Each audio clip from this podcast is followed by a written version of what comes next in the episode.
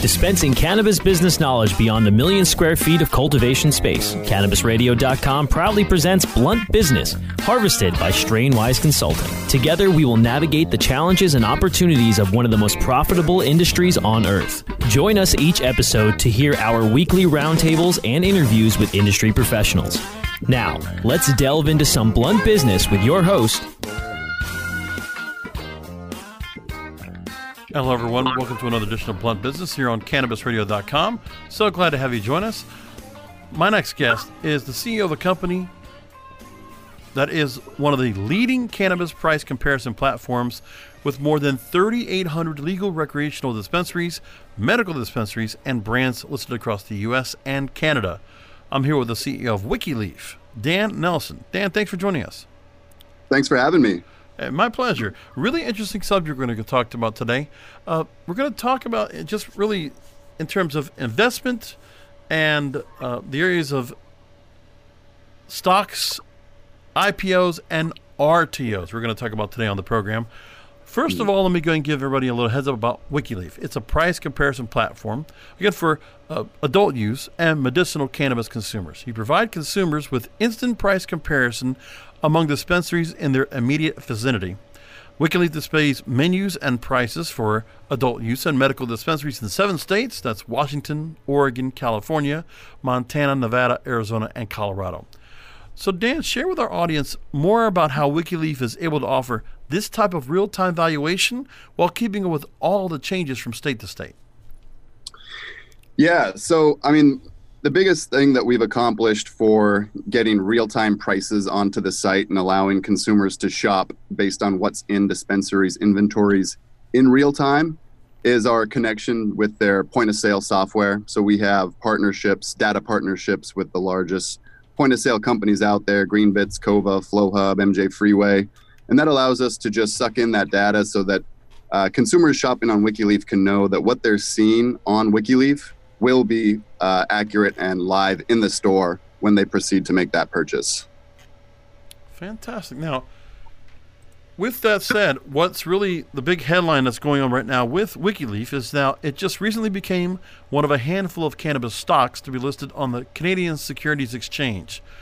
Now, while your company offers customers price comparisons on local medicinal and adult use marijuana, you went to ch- you chose not to go through a traditional IPO, initial public offering, but instead you decided to go through a reverse takeover or an RTO via a merger with, with investment firm Kona Capital. Now, as we learn about the story, you spoke about how tech companies, quote, are a vastly underrepresented asset within the publicly traded cannabis sector, which makes up WikiLeaf's public debut, a trailblazer for similar startups. And you also said, quote, WikiLeaf will be able to provide investors with value outside of traditional licensed producers. Expand on what you're going to be able to provide investors now with this uh, setup. Yeah, so if you look at the uh, portfolio of cannabis companies on the CSE, um, you'll see that most of them consist of LPs, licensed producers, processors, as you mentioned. Also, there's a lot of MSOs, which are multi state operators.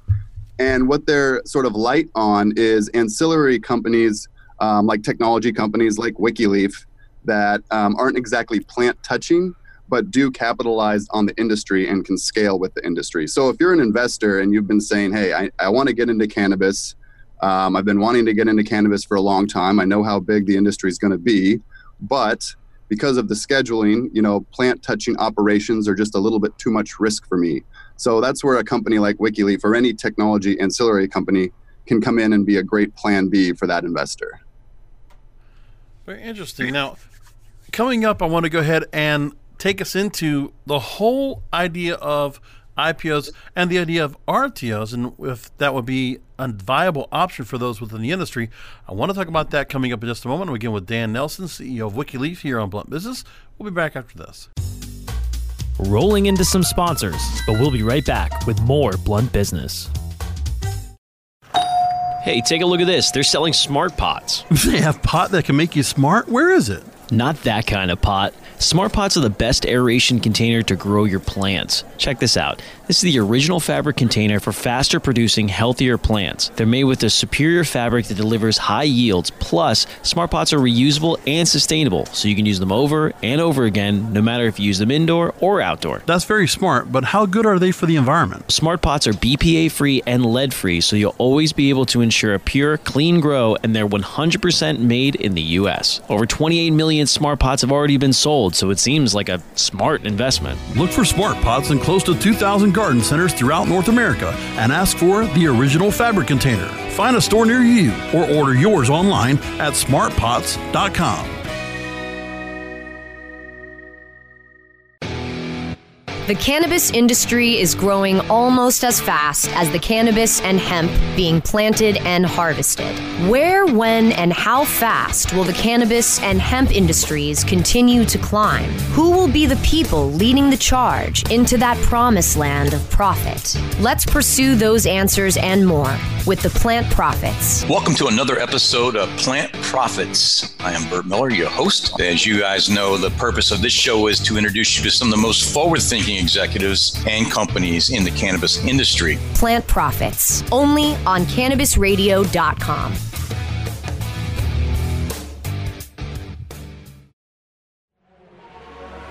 The National Cannabis Industry Association's third annual California Cannabis Business Conference takes place October 8th and 9th in Long Beach, California. Register today at CaliforniaCannabisBusinessConference.com and take part in the only industry trade show focusing solely on the California market, hosted by the cannabis industry's only national trade association. NCIA's California Cannabis Business Conference brings together thousands of cannabis industry leaders, policymakers, and entrepreneurs to discuss California specific regulations, market trends, policy, advocacy, and research.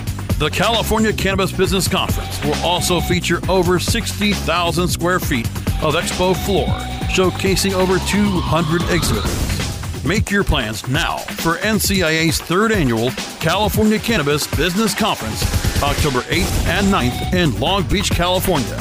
Register today at CaliforniaCannabisBusinessConference.com. That's CaliforniaCannabisBusinessConference.com. I hope you didn't forget about us because we're back with Blunt Business on CannabisRadio.com. We're back here with the CEO of WikiLeaf, Dan Nelson, here on Blunt Business. Before the break, I talked about, I wanted to talk about a story. First of all, that Cannabis Dispensary Mag is where I'm going to go and refer, refer to this story about, because I want to give an explanation and give people an understanding about IPOs and RTOs when it comes to getting publicly traded for the Canadian Securities Exchange. Cannabis Dispensary, Dispensary Mag explains, quote, to be a publicly traded company in the U.S. or Canada, there are basically two options. An initial public offering or an IPO, or an RTO, a reverse takeover, or reverse merger, it might also be called in the U.S. In an IPO, companies sell shares to the public via a stockbroker. In an RTO, a business buys enough shares to control a publicly traded shell, then exchanges shares in its private company for shares in that shell. The process allows the companies, the, business, excuse me, to go public without having to endure the same scrutiny from regulators and investors. Dan, what made it the right choice to go with an RTO? Excuse me. Uh, well, the RTO just seemed like the best path for us. It was the the best way to raise money. Um, and you know, also 60 to 65 percent of all Canadian companies start out as an RTO. Now, that doesn't mean they can't restructure later or move to a different exchange, but it's a good way to come out of the gates um, and raise some significant funding to to move forward with your business plans and operations. Now, going into the story itself, it, I also know that there have been some detractors against this. There's a story I pulled up from investmentbank.com that talked about how there have been an overabundance of marijuana RTOs in the news lately, so much that the SEC has even issued a warning regarding investing in these securities. Additionally, many of the shells, both manufactured and otherwise, are explicitly restricting investment in marijuana or cannabis related businesses. Now, in this story, they're saying that they themselves would not get into this arena for numerous reasons. Uh, one is one factor they say is about the legality outside the SEC. Others are typical reverse schemes and microcap issues. They talk about pump and dump schemes. The public float is low. Insiders own large amounts of stock. Millions raised in RTOs are typically going to a small block of shareholders. They talk about untested business models and roll ups of businesses.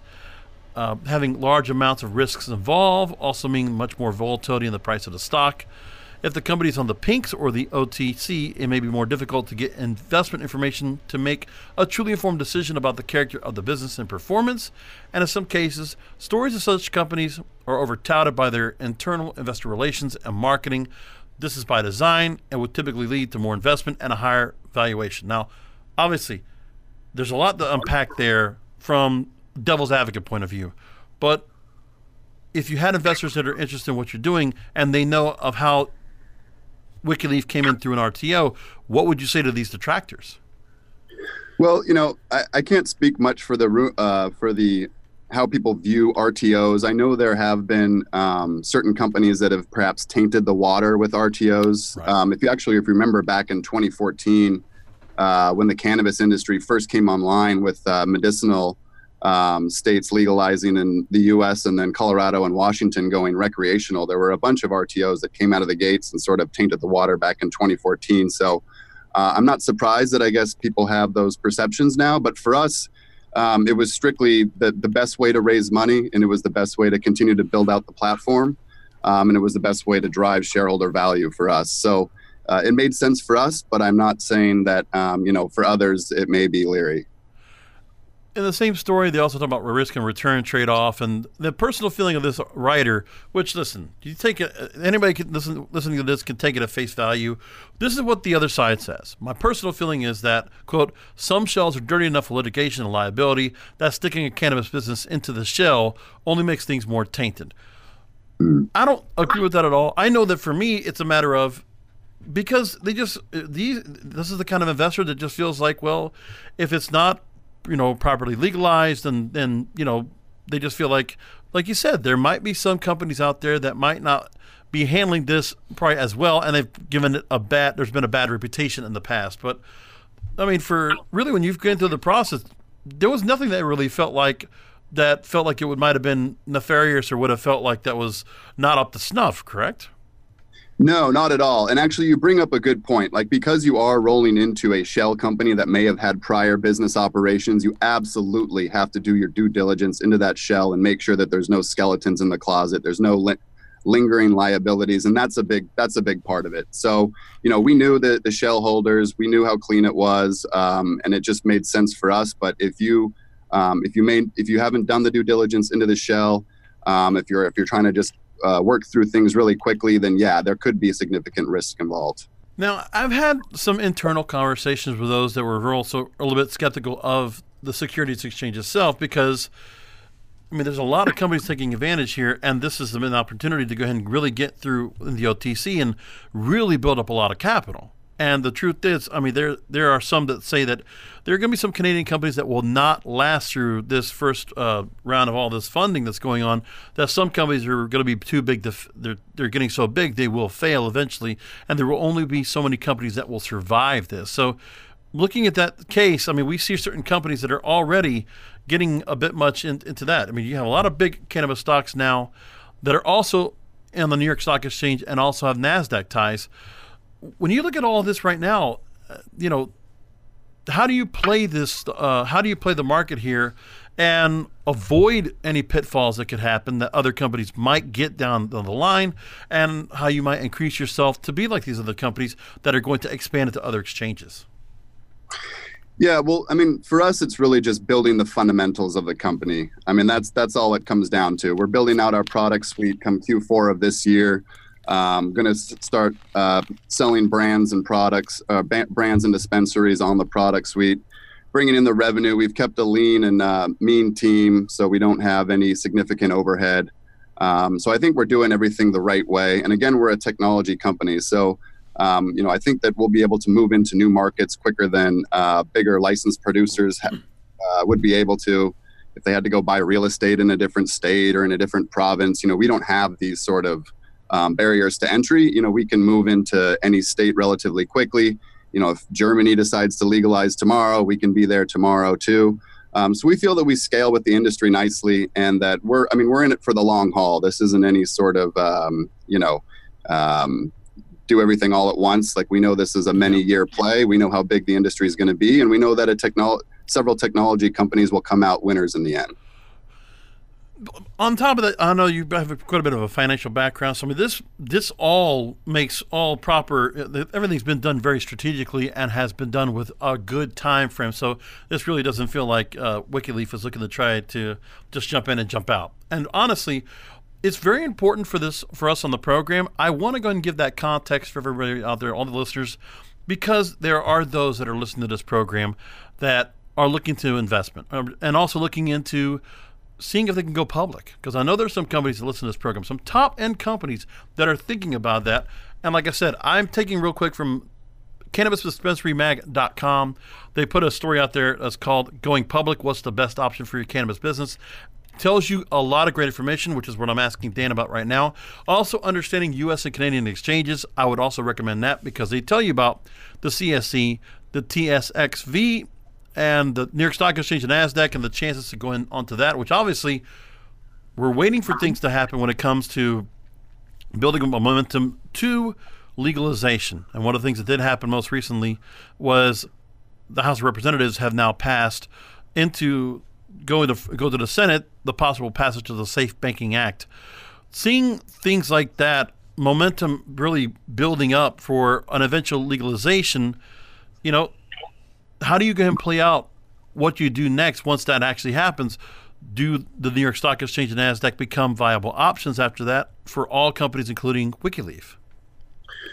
Um, I, I, certainly think they become options. Um, you know, we've heard from numerous sources that there is literally trillions of dollars on the sideline waiting for, you know, the descheduling, waiting for federal legalization. And I think this Safe Banking Bill uh, Act that looks like it's going to pass is just a, a, segue into all these bigger movements within the industry. Um, what's interesting, actually, is what we really want to see is we want to hear what Visa and Mastercard think of this uh, response to the Safe Banking Bill because those are the the, the companies that are going to be powering the transactions within the dispensaries and also allowing dispensaries to get on SaaS technology models like our own and making that whole uh, payment processing more smooth. Interesting. Now, the other thing I want to ask about this is my own personal thought is I did try to go ahead and invest in the cannabis when I could through um, I use the app called Stash Invest, and one of the offerings they did have was an ETF. And my thing was I put it on for about a year, and I put a significant amount of money, lost. I was losing money from it, and I just didn't feel like it was at least losing about 10, 15 percent at a time. And you know, it's the idea that right now, if you look at current research, global spending on legal cannabis is expected to reach $31 billion in 2022, a 230% increase from 9.5 billion in 2017. That's according to ArcView Market Research and BDS Analytics. And the one thing was, if I, in my, in your own opinion, just from your own financial expertise, is it a good time to possibly go ahead and put money into a marijuana stock exchange traded fund? I mean, or is it good to go and try to put it in and wait for that long play to see what happens, or do you think it's probably too soon to invest?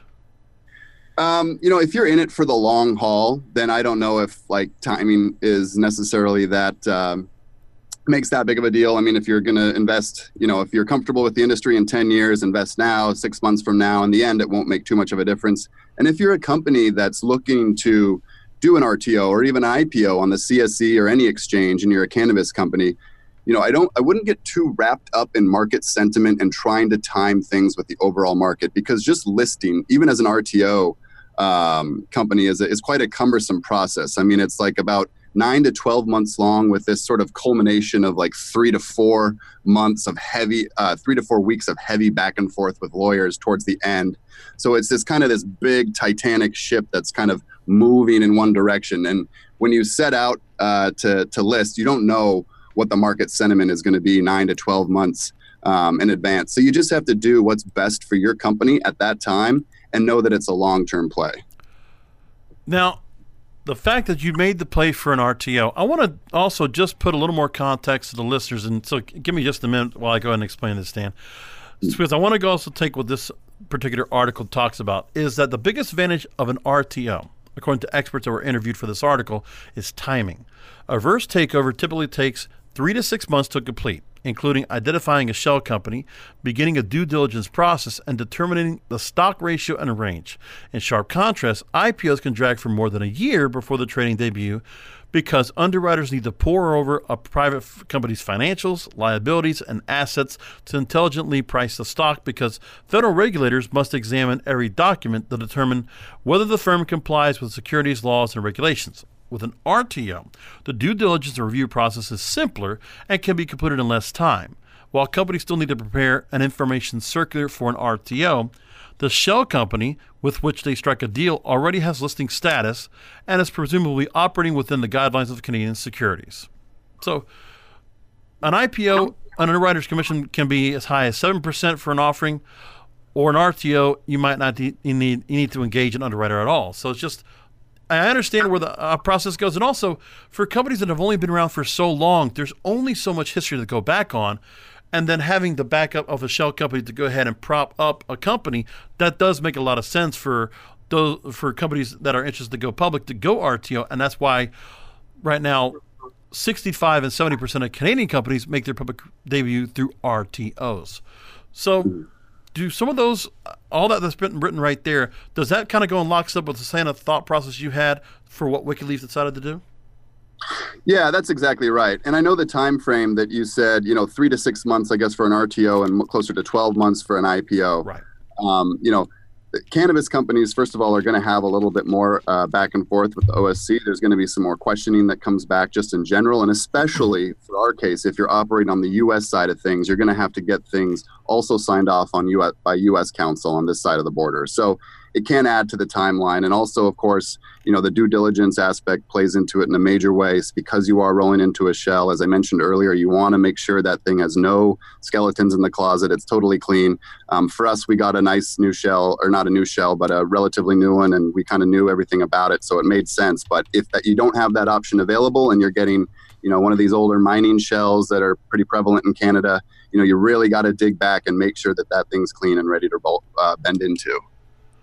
Fantastic. Now let's go and go back out to another commercial break. Again, I'm here with the CEO of WikiLeaf, Dan Nelson, here on CannabisRadio.com and Blunt Business. We'll be back with some final thoughts in just a moment. Rolling into some sponsors, but we'll be right back with more Blunt Business.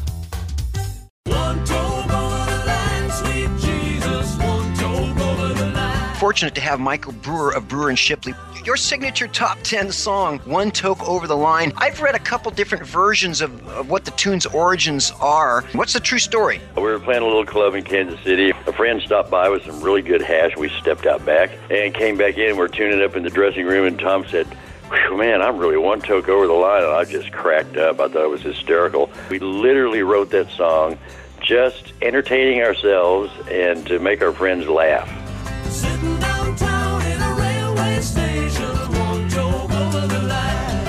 It's time to Hemp Present, only on Cannabis Radio.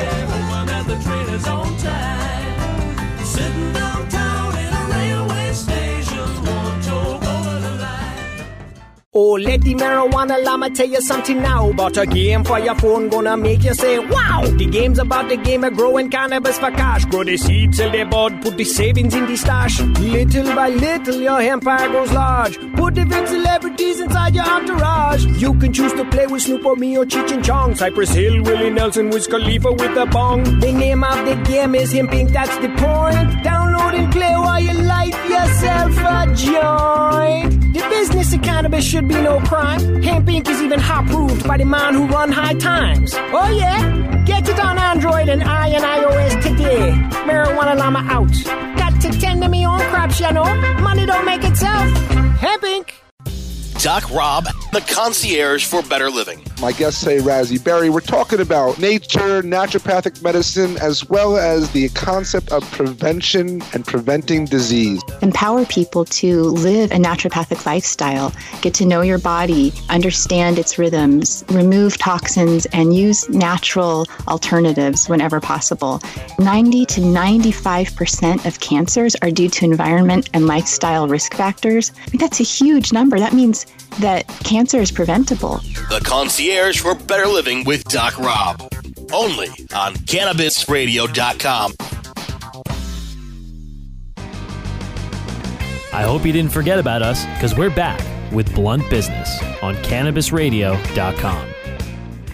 Welcome back, everyone. I'm here with CEO of WikiLeaf, Dan Nelson, here on Blunt Business. And Dan, I researched a report, and I'm trying to find out again where I had that pulled in from. This is from CasselsBrock.com. Now, there is a report that they had that was titled A Primer for U.S. Cannabis Companies Contemplating Going Public in Canada, Accessing the Canadian Cannabis Ecosystem. They mentioned the following The business case is straightforward. Canada is the world's top source of public venture and growth capital for cannabis companies. Under current circumstances, the listing of a U.S. cannabis company in Canada will provide a higher valuation than remaining private in the United States, which will lead to greater access to capital and will provide a currency with which to acquire other U.S. and Canadian cannabis companies. What say you about that evaluation? Does that kind of roll into why you decided to go forward into investing with a Canadian company? Yeah, we knew the valuations were uh, better on that side of the border. Um, we also know that the CSE, in particular, is leading the way worldwide to funding uh, cannabis businesses, entrepreneurs, um, and the like. So it just made sense for us. And again, you know, it, it, we, we were able to bring in the money this way, and it's just heads down, building out the product, building out the sales team, the sales apparatus. Um, you know, and in the long term, we'll be we'll be fine. So so it was just bringing in money for us and continuing to build. I want to go ahead and talk about WikiLeaf and go back on the platform before we close things out. But uh, one more other question I want to ask was for companies that are looking to that are going through the rigmarole right now of going through seed funding, seed rounds, venture capitalists, and really just trying to go ahead and bring in new investors, might have a struggle trying to bring in new investors into the field because there are those that are hesitant. Um, if you want to give just a couple of tips as to why uh, what companies should do like WikiLeaf did before you determine to go ahead and go the route and go toward to Canada to try to get into the Canadian Securities Exchange and to get into that type of funding and go into an IPO or an RTO and try to go public and go that route. What are some tips you can give our listeners that they should do precautionary? Um, well, precautionary tips before you're going to list in Canada. I mean, the one thing is going to be if you're with the RTO is to to make sure you've got good partners on the shell side. Um, you know, we we're in a fortunate position because uh, WikiLeaf, the majority of WikiLeaf was actually acquired back in 2015 by Nesta.co, which is a Canadian private equity firm. Um, so that made operating on that side of the border um, to list, uh, I guess, easier than it would be if we were just all um, on the U.S. side. So because the ownership is uh, up north um, from the beginning, it made it made things a lot simpler and just made more sense for us. Now that's not everyone's circumstance, but for us, it was it was a kind of a no brainer. Fantastic. Now, I'm at the website wikileaf.com, W I K I L E A F.com, and you can do a full. I mean, it's it. Would you basically say it's more or less like a search engine because really you have a full directory where you can browse dispensaries, strains, hmm. brands, and news, and you know there's so many dispensaries you go through now. Also, I guess you also expand outside of uh, just the seven states I mentioned at the top of the show. Give me the expanse as to where people can go, uh, what they can also find out if they're doing a search when they go to the website. Yeah, well, first of all, so we're in 25 states plus Canada. So, and we're cur- currently right now um, we're building out our individual product pages so that we have every licensed SKU that is allowed to be sold in the U.S. on our platform. So. You say you talk about us being a search engine now. When we um, launch these product pages, you'll be able to look for any individual product that you want, find out who has that in their inventory in real time, and then run a price comparison at that very granular level. So we're sticking with our overall objective of a price comparison engine, but we're bringing it down on a per product basis. So what we're finding actually, and why we're driving the product in this direction, is that um, now that the industry industry's matured, people are actually having favorite brands and products.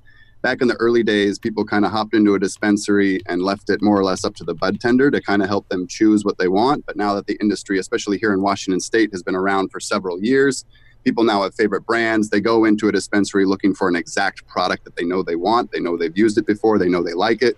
And we're out allowing people to find out find out who has these products in their inventory right now and what prices they're charging. Fantastic. So, with this, um, You're in 25 states and Canada. And at one point, what's next to, to be done in terms of uh, adding more content? I mean, how is the, the content being vetted and brought in? Um, are there? Give me an idea of just the kind of expense of uh, what you need to do in order to keep this constantly updated. Yeah. So the nice part about for the dispensary side of things is we have, uh, as I mentioned, syncs with um, the dispensary's point of sale software. So we have the uh, partnership relationships with the partnerships with those point of sale companies, and then we just um, uh, reach an arrangement with the dispensary where they um, grant access to the API. We suck in that data, and then that data is reflected on their WikiLeaf page. So that's more or less updated in real time.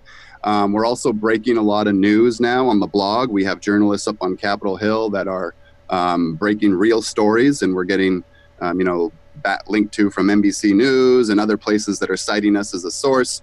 Um, so that's how we're kind of keeping the content compelling on the blog side.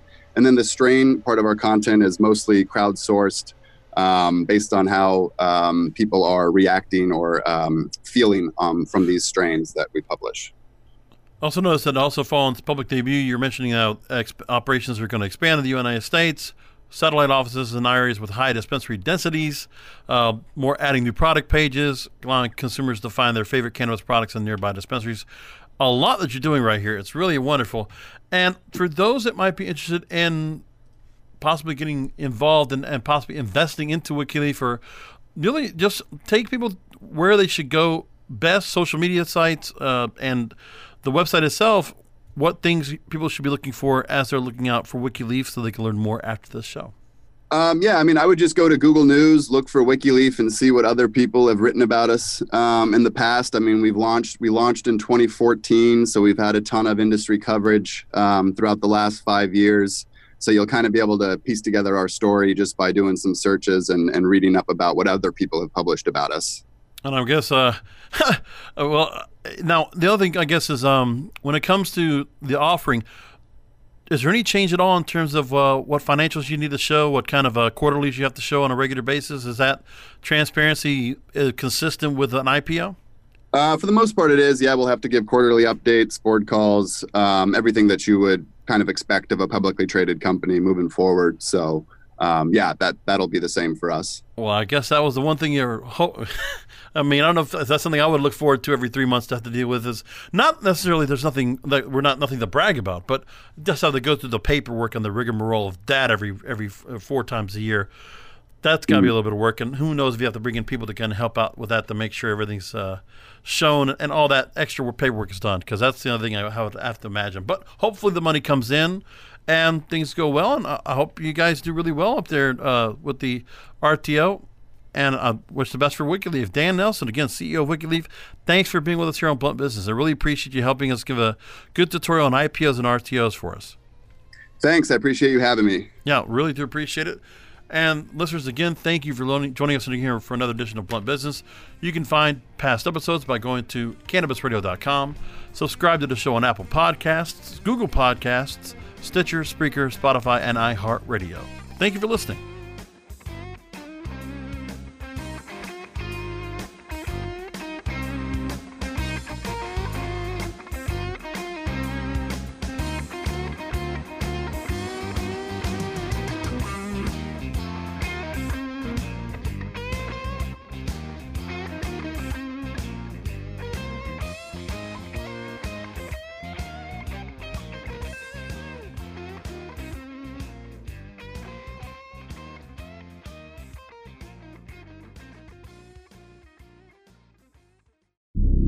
Opinions expressed on this CannabisRadio.com program are those of the guests and hosts and do not necessarily reflect those of the staff and management of CannabisRadio.com. Any rebroadcast or redistribution without proper consent of CannabisRadio.com is prohibited.